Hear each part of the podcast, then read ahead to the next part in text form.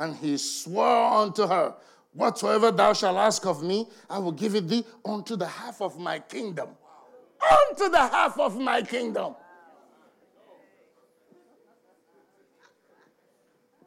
Huh? What is in this thing? And she went forth and said unto her mother, What shall I ask?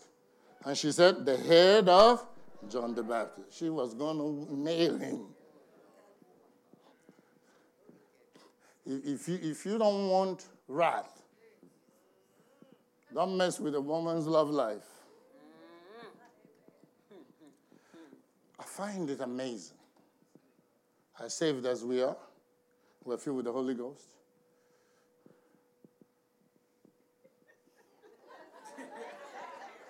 They're all on the edge of their seat, wondering what is he to say now. But if something happens, you hear ladies talk about each other like this woman is a devil from hell. She's not even a human being. And when they refer to that woman, that mm, mm, mm, whatever, and the warfare that Satan is waging is lost in the shuffle. This man said, Do you know what it takes to become Herod under the Romans? To be the king. He said, I'm going to give you half of my kingdom. My God. Anyway, but I got a word for you. Let me finish reading it. Watch. He swore unto her, okay. So she came in straight away with haste unto the king and asked, saying, I will that thou give me by and by in a charge at the head of John the Baptist. And the king was exceeding sorry. Yet for his oath's sake and for their sakes which sat with him, he will not reject her. And immediately the king sent an executioner and commanded his head to be brought. And he went and beheaded him in the prison and brought his head in a charger and gave it to the damsel. And the damsel gave it to her mother. And when his disciples heard of it, they came and took up his corpse and laid it in a tomb. And the apostles gathered themselves together unto Jesus and told him all things, both what they had done and what they had taught. And he said unto them, Come ye yourselves apart into a desert place and rest a while, for there were many coming and going, and they had no leisure so much as to eat. May the Lord add the blessing upon the reading of his word. And somebody said, Amen. Amen. Come on, stretch forth your hands this way. Father, thank you for the rain of your spirit. Thank you for your word. May it revolutionize our lives, our thinking, our understanding, and our mindsets. We receive it by faith and thank you that utterance will be granted me, grace unto me. Hallelujah. Thank you for your word that will come forth with power. Hallelujah. Hallelujah. Ooh, glory to God. In Jesus' mighty name. Hallelujah. As I was listening to that preacher, my eyes opened about what happened to John the Baptist. I was pondering some of the testimonies I alluded to, like when Victor talked and whatever. And I was just pondering those things. And John came to me. How can a man chosen of God before birth to be the forerunner of Jesus Christ, how could he end up like this? Hey. And what was amazing, Jesus never said a word. Even when he heard what happened, said nothing. I've pondered those things for years. And I finally understood it. That's really what inspired the few words I shared for communion. And I saw what unbelief can do and how deadly it is. That it doesn't matter what word you have, if you don't believe it, Satan will kill you, even with the word you have. John, for 400 years after Malachi, God said nothing. And he found a man who was righteous. The Bible says of the course of Abia or Abaya. Hmm? In Luke 1. Zachariah married correctly from the priestly line, married Elizabeth. He said they served God, they were blameless. You see, this is what gets people. I know you've been acting crazy, but finally you get your act together and you are serving the Lord correctly. And you, you're believing, you're tithing, you're doing right. Something happens. Because you assumed that what you receive by grace works by works. You didn't know you obtained it by faith. And then you started doing right. And when life happens, you better stay in faith. And don't bring up your works as a reason for God to answer you.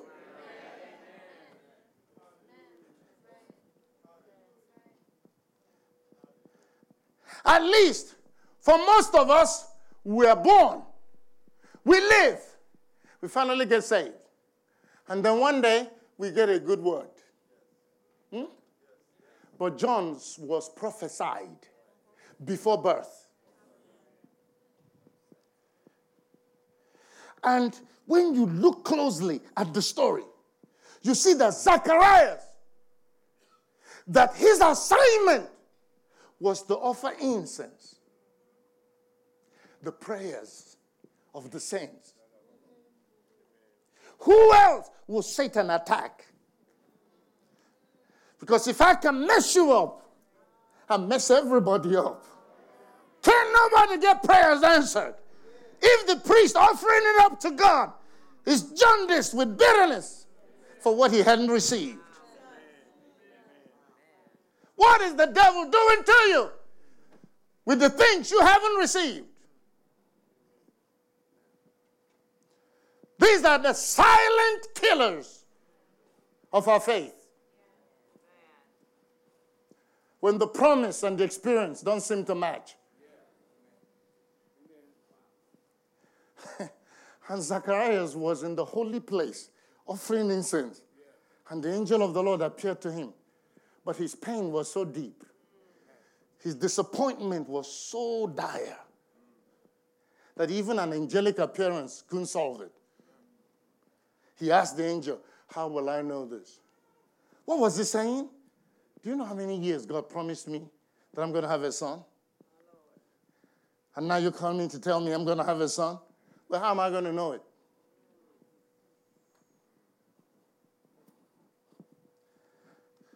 And you know, these angels don't take any stuff. So listen, I'm Gabriel. This is not some junior angel you're fooling with.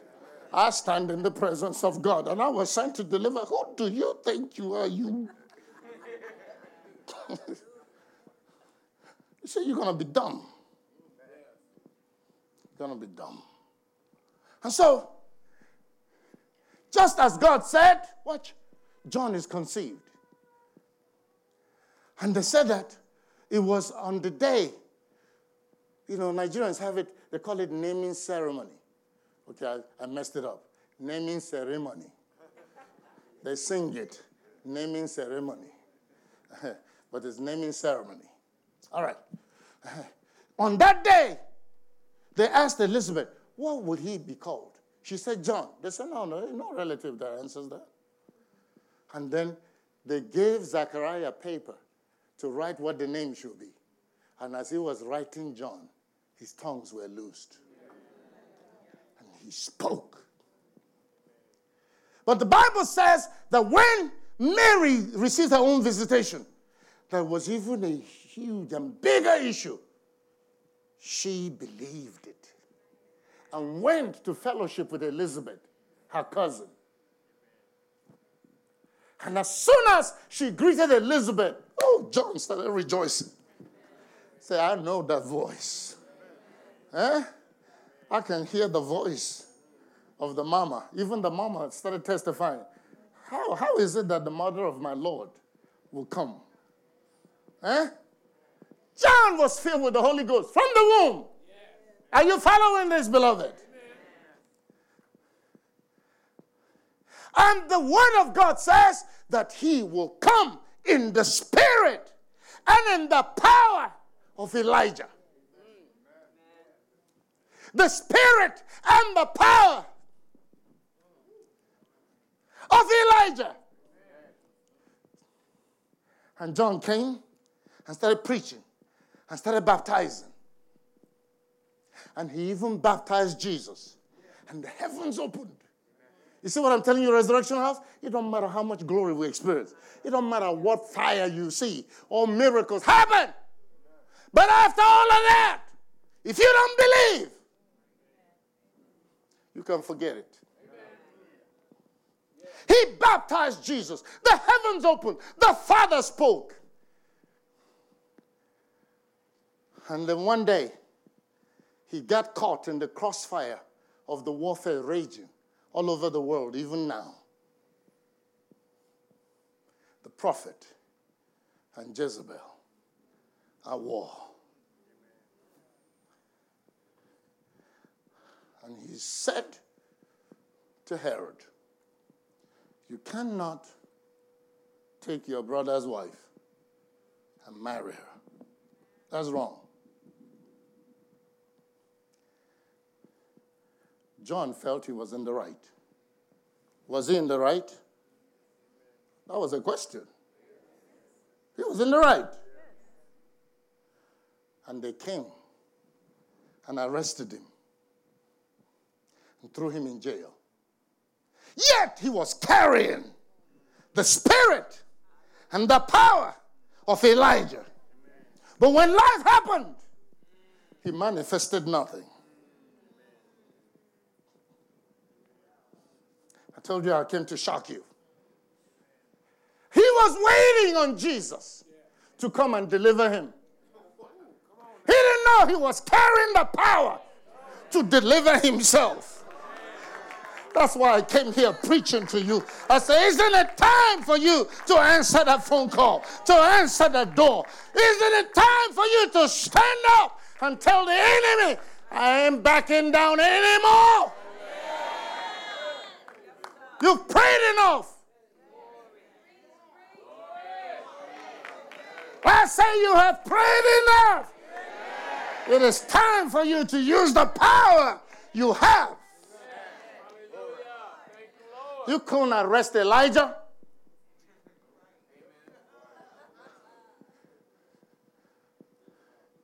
And they came and arrested John. He was waiting on God, like many of you are.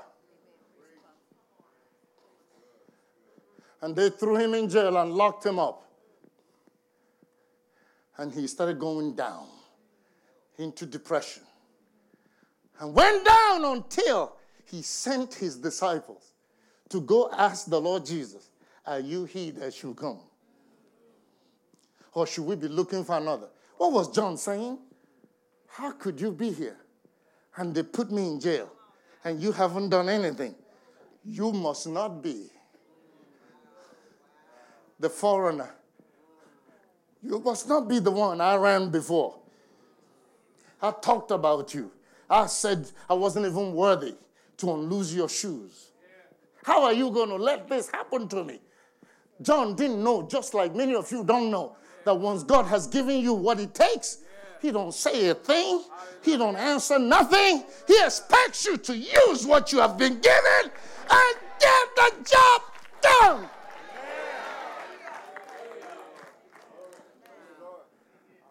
You came in the spirit and power of Elijah. And they can arrest you over a woman, and you accept it, and you sit there waiting on Jesus to come and get you out, and you're going to send him this Mickey Mouse message. The Lord didn't even answer them. He said, Go and tell John. Another gospel said, Go and tell John again that the blind see, the lame walk. Hmm? He said, The lepers are cleansed, the dead are raised. And then he released the bullet. He said, Blessed is he who will not be offended. That's what I'm telling you. You better get John, 1 John 1, and marry it as I have married it. That no matter what happens in this life, to you in him is no darkness at all. You can't question his love for you. You can't doubt his faithfulness. You cannot.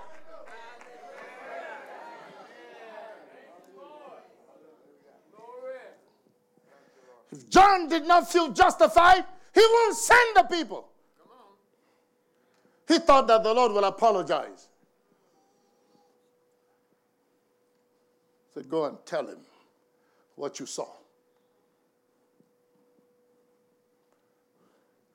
And he stayed in prison until a young woman wiggling her tail cost him his life.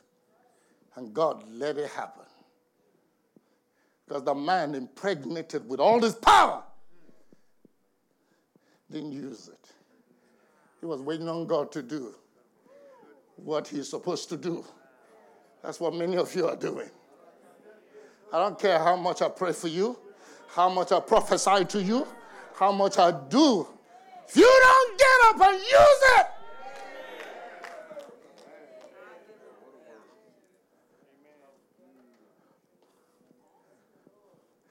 have all that it takes, then what is my problem?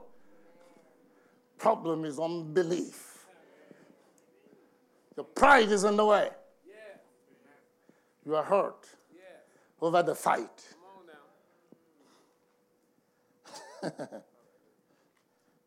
he said, Are you he that should come? Or should we? Hey, should we look for another? Another what? You saw the heavens open. The Father spoke. You saw the Holy Spirit come down. You testified of this. When I'm preaching those things to you, you think I'm trying to hype you up? No, that's what I do. But when life crowns me, I get up and start declaring the way it will be. I have enough witnesses in here. Every time the church is under siege, I don't have to pray. I come here and I start saying, This is what will happen. This is what will happen. This is the way it's going to go. It's in my mouth. It's my word against the devil.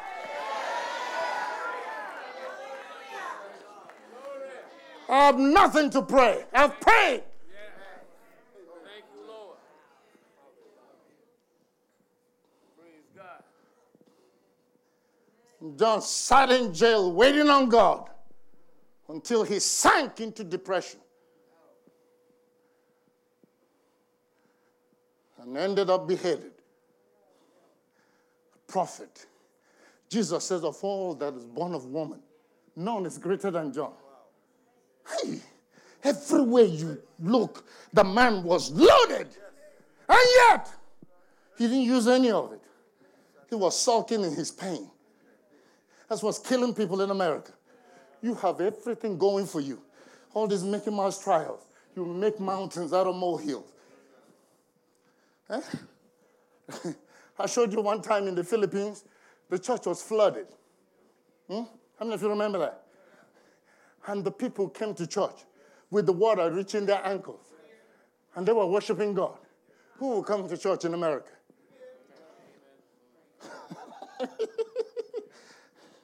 And John, well, if he was the Savior, he would have known that this is a gross injustice that was done to me, and he would have done something about it. he kept waiting on Jesus to come and do what he was supposed to do. He never went in the scriptures to find out If you came in the spirit and the power of Elijah, who could arrest you? Hmm? Herod would have learned a lesson.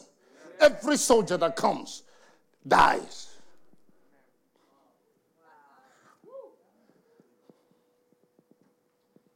Mm. He let them arrest him. He let them throw him in jail. He kept waiting.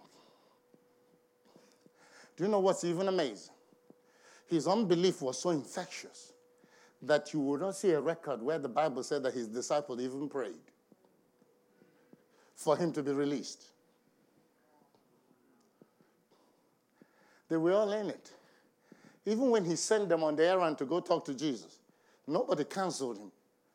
I mean, somebody should have said, Come on, why will we be going to ask him? Come on, you baptized him. You know he is the one. How could you? What will happen to you for you to start looking for another savior? What is happening to these so called believers? That tomorrow you see them, they're studying with Muslims. How are you going to have the fountain of living waters? And you're going to Beelzebub for cancer?